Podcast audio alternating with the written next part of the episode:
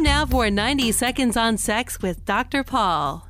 When most of us are depressed or anxious, we're less likely to want sex. In fact, a lot of guys who are particularly stressed, anxious, or angry are less able to get erections when they're feeling so down or negative.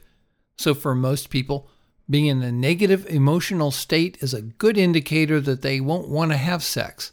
However, researchers have found that there's a small group of individuals for whom the opposite is true.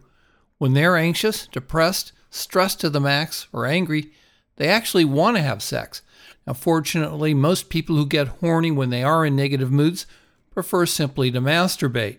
And that's a good idea because the people who do become more aroused when they're in a negative mood tend to be less inhibited about sex in general, and they don't always use common sense about when it's okay to have sex or when it's too dangerous or risky.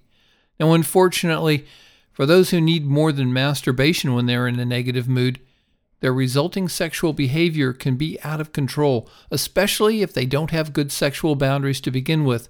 At the most dangerous end of this spectrum are people who are angry, sexually aroused, and don't have good judgment.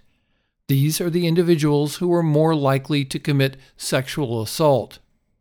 For more, visit 90secondsonsex.com.